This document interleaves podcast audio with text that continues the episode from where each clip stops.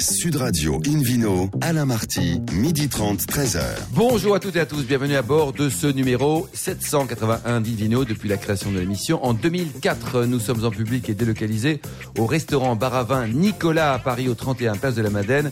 Je rappelle que vous écoutez Invino Sud Radio dans la capitale sur 99.9 et qu'on peut se retrouver tous ensemble sur notre page Facebook Invino. Aujourd'hui, un menu qui prêche comme d'habitude la consommation modérée et responsable. Nous parlerons du muscadet avec un nouveau cru le poids des caves coopératives dans les appellations du Sud-Ouest et le Ville Quiz notamment pour gagner plein de cadeaux en jouant sur invinoradio.fm. À mes côtés, un trio chic et choc, Hélène Pio, Philippe Orbach et David Cobol. Bonjour à tous les trois. Bonjour. Bonjour. Hélène, vous qui êtes notamment journaliste au magazine Régal, aujourd'hui on pourrait recevoir pour débuter l'émission un certain Franck Crouzet, qui est un garçon formidable. Il est directeur de la communication et du développement du groupe Castel. On y va, Chiche? Allez, Chiche. Bonjour Franck. Bonjour. Euh, alors effectivement, vous venez nous parler aujourd'hui du groupe Castel. Normalement, quand on écoute une vino, Castel, on se situe. Mais bon, allez, on, on, on redonne quelques infos quand même. L'entreprise familiale numéro 1 des vins français dans le monde, numéro 1 du vin en France et en Europe. 600 millions de bouteilles commercialisées chaque année, soit 19 bouteilles chaque seconde. Ça vous donne une Ben idée Là, ça fait 1 minute 14, ça fait déjà pas mal. C'est ça, hein. vous multipliez, je vous laisse faire.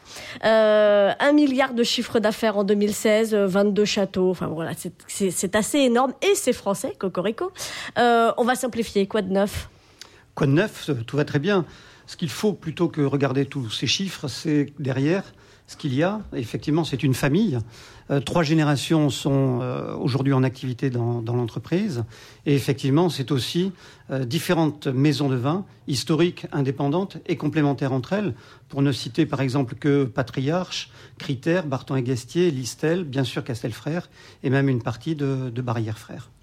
On a Roche-Mazet, Baron de l'Estac, enfin il y a vraiment beaucoup, beaucoup de choses. Là, après, effectivement, si on parle produit, il y a des centaines et des centaines de marques et de références. Alors, il y a, il y a également euh, des, des domaines qui sont des, des pépites, euh, je pense notamment à Château-Beaumont et Château-Bechevel. Tout à fait. Une particularité de Castel, c'est d'être dans tous les métiers du vin. Nous sommes négociants, bien sûr, mais également vignerons, euh, propriétaires de plusieurs châteaux dans quatre régions viticoles Oui, il y a des prix françaises. différents, Franck. hein. On va de, de- des prix de- d'entrée de gamme, on va dire, jusqu'au grand luxe. quoi. Exactement, exactement. On couvre tous les besoins, tous les marchés. L'objectif principal de Castel, c'est de pouvoir apporter la qualité pour tous. Et donc accessible euh, à l'ensemble des consommateurs, qu'ils soient amateurs ou experts.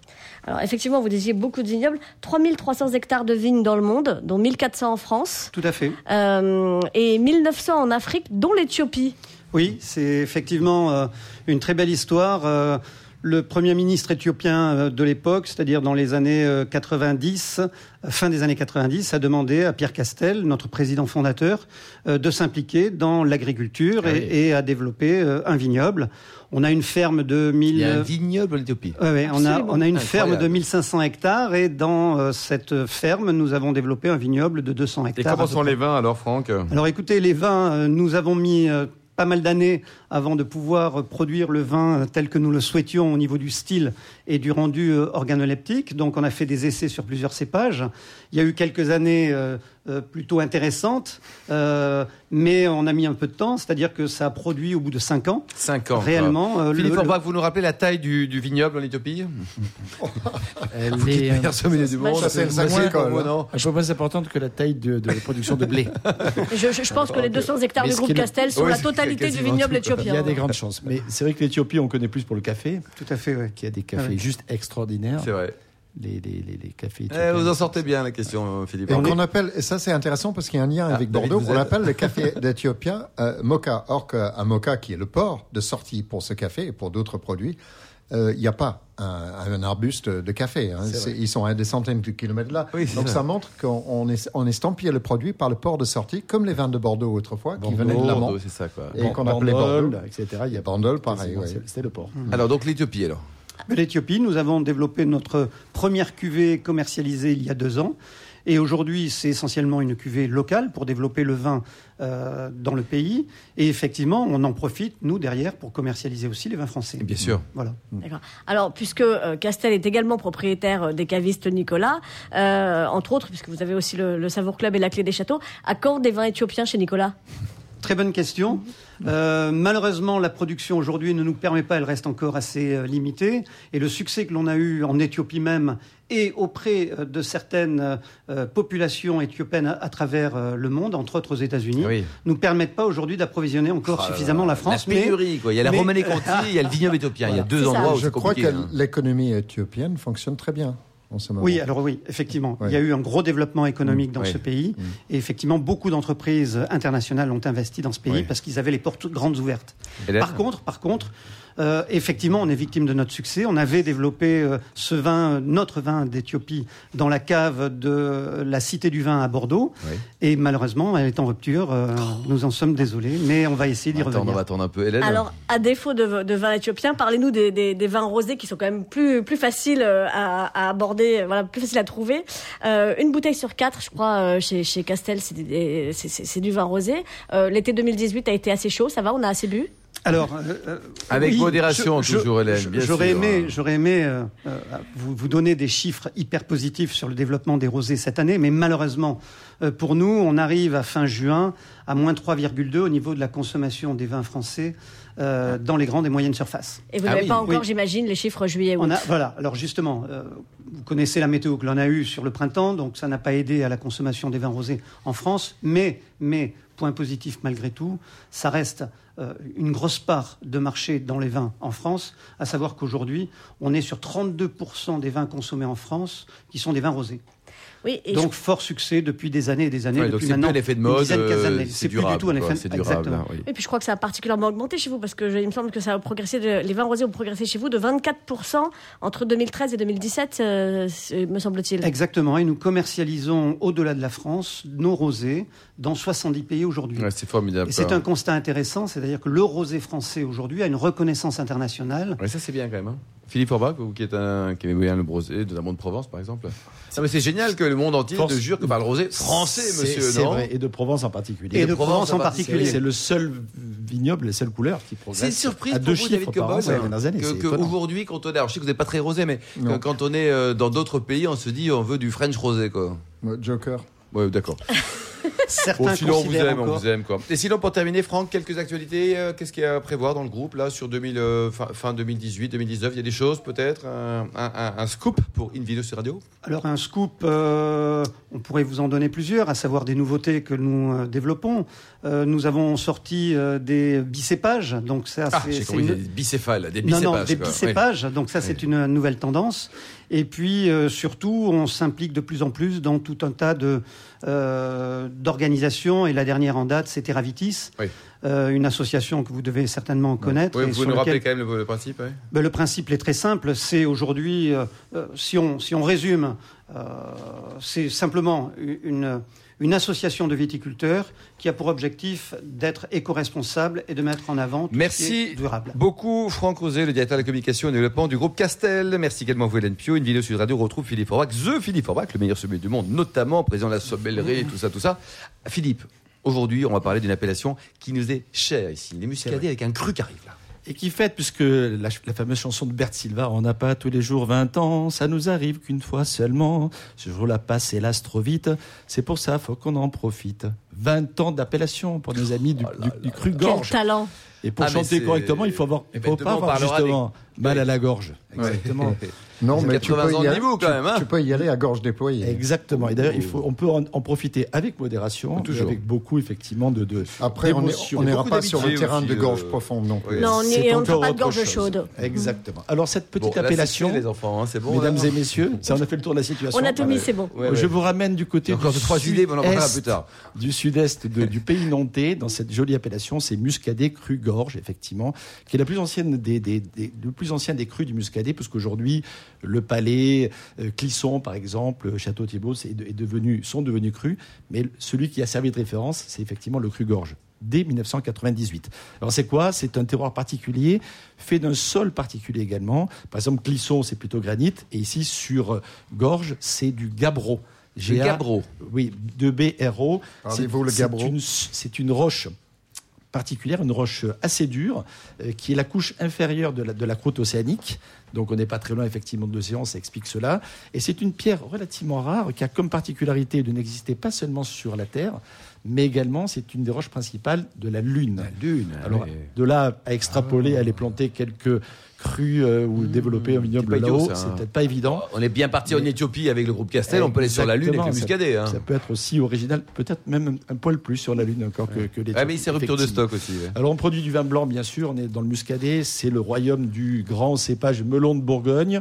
Et ce qui caractérise le cru-gorge qui fête effectivement ses 20 ans cette année, c'est non seulement son histoire, c'est l'engagement d'un petit nombre de vignerons, parce qu'ils ne sont pas nombreux, ils sont une douzaine seulement, donc concentrés sur un niveau de qualité intéressant depuis très longtemps, et qui produisent des vins avec un, un vrai caractère. Bien sûr que la dimension saline, l'aspect marin, effectivement, est assez présent, mais on trouve souvent sur ces vins qui sont relativement intenses en goût, des arômes qui rappellent également des, des notes de fruits confits, légèrement mentholés en fonction des années, épicés en fonction du travail et d'élevage, parce que les crus, gorges comme les autres d'ailleurs, ont l'obligation d'être élevés deux ans minimum sur, sur l'IFIN, ce qui permet de, de- de générer une matière et une complexité au vin qu'on n'a pas lorsque la mise en bouteille, ce qui est le cas pour le muscadet, est beaucoup plus rapide.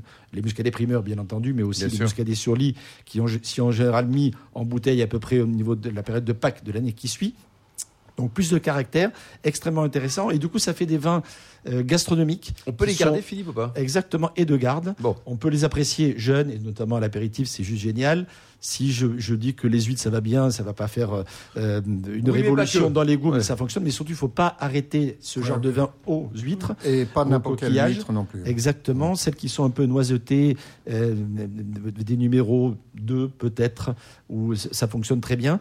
Euh, et, euh, et surtout, ça peut aller sur des plats, sur des plats de poisson bien sûr, mais aussi sur des plats de volaille, sur des fromages, Combien ça vaut, Philippe, une bonne bouteille pas assez cher. Non, pas c'est cher. Non, mais c'est vrai, c'est le, problème, Dans le les 10 problématique euros de ce style de vin. On est bien moins de 10 euros. Ouais. Et pour un cru, comme on dit, même dans cette appellation, le prix moyen des muscadets était est plutôt autour de 5 euros. Ceux-là sont Ah, valorisés hein. un peu moins de 10 euros.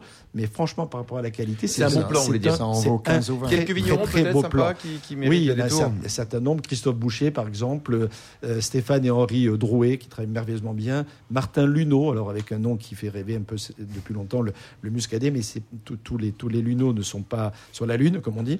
Euh, Ça, c'est drôle, Philippe. Roger. Gautreau, Super, euh, Philippe. Alain euh, Blanchard. Euh, et puis un, un- un domaine que j'aime beaucoup, euh, c'est Auguste Bonhomme, pardon. Et puis également Fred Lallier, qui fait juste un vin remarquable que, que, que, voilà que j'ai beaucoup apprécié Merci. dans différentes situations. Beaucoup, Philippe Aubrac. Merci à tous. Dans un instant, le Vino Quiz pour gagner plein de cadeaux en jouant sur invinoradio.fm. Puis ensuite, direction les caves coopératives du Sud-Ouest, sans oublier un film sympa qui va sortir en octobre.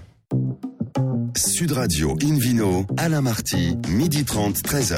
Retour au restaurant Bar à Vin Nicolas. Nous sommes à Paris, au 31 Place de la Madeleine, pour cette émission en public et délocalisée avec Philippe Forbrac himself et le Quiz, Philippe? Je vous en rappelle le principe. À chaque semaine, nous vous posons une question sur le vin et le vainqueur gagne un exemplaire du guide Hubert. D'être semaine moins sexy qu'Hélène quand vous le dites, je mais sais, ça va. je sais, j'ai essayé, mais voilà, c'est- qu'est-ce qu'il faut faire hein? Chacun avait ses arguments. hein. La semaine dernière, rappelez-vous, la question était deux points. Quelle invention doit-on au groupe Aven Réponse A, un bouchon connecté. Réponse B, une application de dégustation de vin. Et réponse C, un aérateur de vin connecté. Mhm. Hein, la bonne question était la réponse C, un aérateur de vin connecté. Et cette semaine Et alors Cette semaine, la question du week-end. Combien de châteaux possède le groupe Castel? Concentrez-vous. hein. Réponse A, 15. Réponse B, 22. Et réponse C, 29. Pour répondre et gagner un exemplaire du guide Hubert.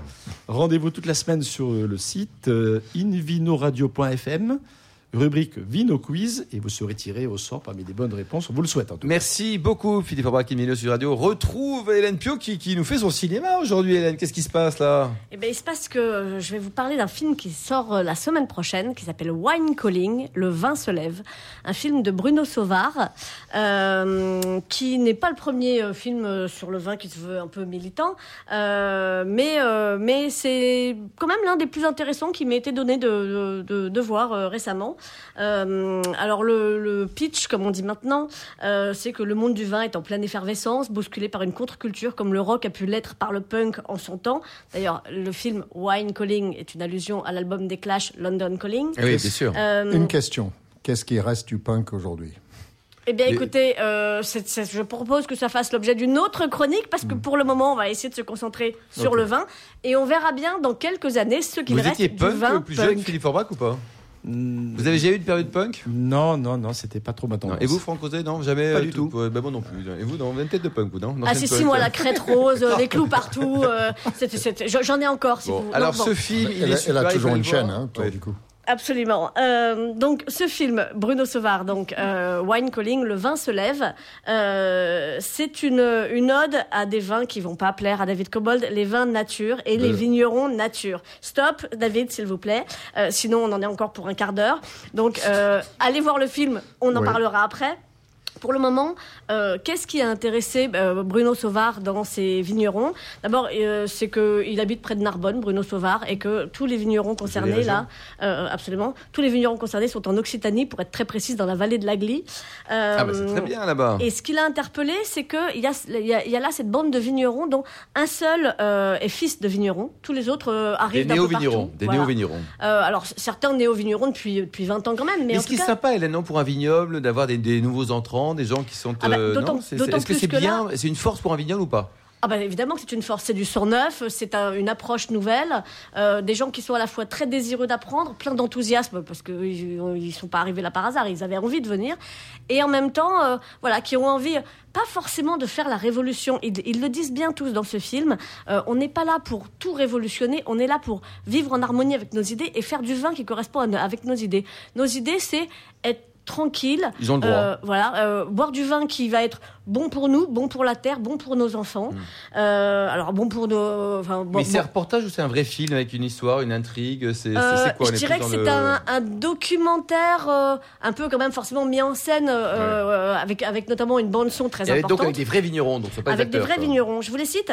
Alors, on, a, on en a huit. Allez, Laurence Magnac-Rief du domaine Yo-Yo, Olivier Cros et Sylvain Respo de la Cave Apicole, euh, Stéphane Morin du domaine Léonine, Jean-Sébastien Johan du, Johan, euh, du domaine Potrominet, Jean-François Nick, les Foulards Rouges, Céline Georget et, Mi- Michael Georget, Le Temps Retrouvé, et Loïc Roux, domaine du possible. Alors, quand on voit le film, on se dit, bon, ils sont sympas, les gars, euh, mais effectivement, vous me demandiez si c'était euh, romancé, pas romancé. Oui, ça l'est forcément un peu, hein, parce qu'on a des levées de soleil magnifiques sur le vignoble au moment des vendanges. On réveille les enfants, ils ont encore sommeil, mais ils sont déjà tellement beaux.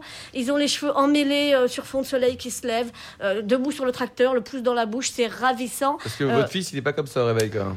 Eh ben, pas tous les jours, vous voyez. Et puis, je ne le mets pas tous les jours sur un tracteur non plus. Euh, et je suis pas sûre qu'il serait aussi ravi et aussi beau sur un Bon, tracteur. allez, il faut aller le voir, d'accord Comment ça s'appelle le titre C'est Wine calling. Bon, Franck, ça donne envie d'aller le voir ou pas? Tout à fait. Oui, ben moi aussi. Hein, c'est en plus la Je- c'est sympa. Je vous en reparlerai Oui, éventuellement parce plaisir, quoi. que il se passe plein de trucs dans ce film. Allez, je, je vous fais une piqûre de rappel dans 15 jours. D'accord, merci beaucoup Hélène. Une vidéo sur radio, on retrouve euh, David Cobol, le cofondateur de l'Académie du vin de Paris, pour une balade dans le sud-ouest, mais version cave coopérative, David. Oui, cet été, lors d'une visite euh, à la fête annuelle des, vins de Marmandais. hein. Marmande, vous savez, capitale de la tomate. Pas très loin de Bordeaux, hein, c'est juste à l'extérieur de Bordeaux, au début du Lot-et-Garonne. C'est une appellation pas très grande qui, qui récemment a réuni des deux côtés de, la Garonne, parce qu'il y a une partie sur la rive gauche, une partie sur la rive droite. Et j'étais frappé, euh, il y avait, c'était très bon enfant cette fête. euh, je pouvais goûter, il y avait des, tentes posées autour d'un espèce de parc, et, euh, et on pouvait aller goûter partout. Et j'étais un des seuls, une des seules personnes à goûter, je crois, à tout- tous les stands. C'était Vous avez craché, David, bien sûr. évidemment, je crachais, je crachais vite. Avec. Euh, non, non, mais c'était une visite professionnelle. J'étais pas là pour, pour boire. J'étais frappé par le poids de la cave coopérative euh, qui constitue 95% de Ah, la quand même, production. 95%, Oui. David. Et, et ça m'a interpellé. Et après, j'ai pensé, j'ai dit, mais quand même, dans le- les caves coopératives, globalement, ont plus de poids dans la production d'une appellation dans le sud que dans le nord, même s'il y a des exceptions. Je pense, Champagne, les caves coopératives, c'est 25%, Chablis, c'est 25%, Bourgogne, c'est beaucoup moins, Bordeaux, je n'ai pas les chiffres, mais dans quelques appellations du sud-ouest, je nomme Saint-Mont, Buzet, Saint-Sardos, Brulois et Marmande, c'est 95%. Ouais, c'est quand même beaucoup, hein. Au bas mot. Alors, pourquoi? Je pense parce qu'il y a une partie euh, historique, sociale et agricole dans cette affaire-là. Toutes ces régions étaient en polyculture autrefois. Du coup, pas de formation, pas de spécialisation dans le vin, et on ne peut pas tout faire. On a des canards, on a des vaches, on a des céréales, on a des arbres fruitiers. Donc on délègue, on, on met, on mutualise les, les ressources pour euh, vinifier les, les raisins qu'on produit. Et les vendre, David. Hein. Et ensuite les vendre, parce qu'il y a trois métiers. Il y a produire des raisins, il y a faire le vin et il y a le vendre. Donc il faut mutualiser ça, il fallait trouver des solutions. Et c'est particulièrement vrai dans ces appellations qui sont petites, euh, très campagnardes, et pas nécessairement avec un énorme acteur euh, négociant présent qui Et pourquoi permet de ça n'a pas évolué, David? Parce que ça, c'était à une époque, polyculture. Oui. Aujourd'hui, on maîtrise bien le vin dans cette région, comme dans beaucoup de régions. On pourrait sortir, comme on dit, la cave coopérative pour créer une Alors, particulière et on voler de ses assiste, propres on assiste à cette sortie, effectivement, Alain, vous avez raison, on, assiste à des sorties assez massives des, caves, du système de caves coopératives dans beaucoup de régions, notamment en Languedoc, pour des raisons peut-être évoquées par Hélène tout à l'heure, hein, avec son, son film. Je pense que là, on a des cas. Euh, mais, mais dans le sud-ouest, c'est pas nécessairement le cas. Euh, après, je me suis euh, interrogé sur les différentes réussites commerciales de ces caves coopératives, parce que là, on a quand même des, des contrastes flagrants. Quand j'ai goûté les vins de Marmandais, honnêtement, j'ai pas trouvé de bons vins dans cette cave coopérative. Ah, vous n'en pas trouvé Non. Non. Or qu'il y a d'excellents producteurs à côté. Je vais, je vais quand même nom- nommer quelques-uns. Elian Da- Darros, qui, qui est vraiment la vedette de l'appellation avec sa femme. Euh, D'autres qui produisent de très bons vins, Domaine Bessac, Château Bois, Beaulieu et Clos Cavenac, euh, tous avec des vins intéressants. Et je n'ai trouvé rien qui me plaisait dans le, toute la production très importante sous différentes marques de la cave de, de Marmande. Or, si on va à Saint-Mont, la cave de Plémont, qui est la- le résultat de la fusion entre la cave de, de Plaisance et la cave de Saint-Mont, Excellente maison. et qui ont ensuite absorbé euh, successivement les caves de Condon et de, et de Lectour. Condon, il y a toujours beaucoup d'anglais dans le coin ou pas trop Euh, oui, oui, oui, oui, le capital de la capote an- euh, anglaise, hein, euh, qu'on appelle French Letter, vous le savez bien. Euh, cette affaire euh, donc est, est contrastée. Sam, euh, Plémont fait d'excellents vins qui me plaisent beaucoup quand je les mets dans les concours de dégustation plus, à sont l'aveugle. très sympas, les vignerons là-bas. hein. Oui, alors ça c'est, je, je mets à part c'est le, le côté sympathique. on oublie, mais le côté mais subjectif. Plémont a fait un travail grâce à André Dubos qui a fait un, qui était un vrai visionnaire, qui a fait un travail de pionnier pour cette région, qui a associé les vignerons à le- au travail de qualité. Sa, sa relève est assurée par Olivier Bordépez qui fait aussi un travail remarquable. Donc là, on a un cas d'une vraie réussite d'une cave coopérative, or que le cave de Marmandais n'est pas la même chose. Ouais, n'est pas la même chose. Euh, les autres, Saint-Sardos, Brulois, c'est de toutes petites appellations, donc je ne vais pas euh, vraiment les juger ni en parler. Mais ça, ça m'interpelle. Et ça me fait penser que la clé du vin, c'est pas que le terroir ou le cépage, c'est l'homme. Donc, quand il y a un homme visionnaire, quand il y a une équipe qui travaille bien ensemble, et c'est à l'homme de motiver son équipe, Ouais. eh ben, ça fait toute la différence. différence, Donc, c'est l'homme qui fait le vin pour l'homme. On va réagir au propos de, de David. Euh, par exemple, vous, Franck Rouzet, je rappelle, vous êtes directeur Oui. de la communication et du développement du groupe Castel. Quelle est votre vision de cette notion de coopérative? Est-ce que c'est pas un peu vieillot à une époque où on en avait besoin? On a toujours besoin ou pas de, de, de caves coopératives aujourd'hui, selon vous? Bien sûr, on en a toujours besoin. Nous-mêmes, on travaille avec énormément de caves coopératives. On est implanté dans toutes les grandes régions viticoles et on achète du vin à tous ces coopérateurs.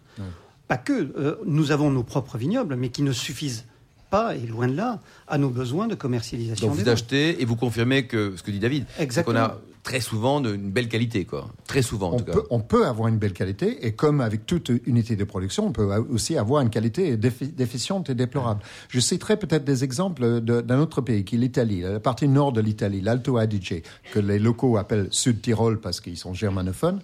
Il y a des caves comme San Michele d'Apiran qui sont vraiment des producteurs exemplaires, qui sont comme des entreprises hyper modernes. Vous y allez, tout est nickel, tout Et est selon moderne. vous, David, votre top 3 des, des co- coopératives en France, hein, des coopératives en France, en l'oubliant le sud-ouest ou pas, comme vous Ouais, le souhaitez quoi. bah, je, Bon, je, citerai, partie, je citerai la Chablisienne, je citerai la cave de Thym, euh, à Hermitage, euh, et, puis, et puis Plément, voilà. ouais, voilà c'est en Alsace, principe, même si en Alsace, il y a il y a, Beblenheim, par exemple, en Alsace. la cave de qui est pas Turckheim, il y en a plein, Le- votre, votre cœur, Ma vision de, de, de. D'abord, si on veut du volume, effectivement, et on en parlait un instant avec euh, notre ami chez Castel, et il- les caves coopératives peuvent maîtriser un certain volume. On peut même, entre guillemets, commander, c'est-à-dire travailler en, À en façon, peut-être, Exactement, comme vous le mais souhaitez, Franck. c'est hein. Ils sont exactement capables, ils ont les Des moyens. cuvées spécifiques Oui, avec exactement. Cahier de charge. avec Cahier cahier des des charges, charges. suivi de nos équipes notechniques Bien sûr. directement Exactement. sur des parcelles. Et Et, ça- on a une traçabilité qui est énorme. Ouais. Ils Et on peut travaillent le très faire. bien. Ouais, et en volume ou en petit volume. Parce que, par Exactement. exemple, moi, je travaille avec Alliance Loire depuis maintenant 4 ans.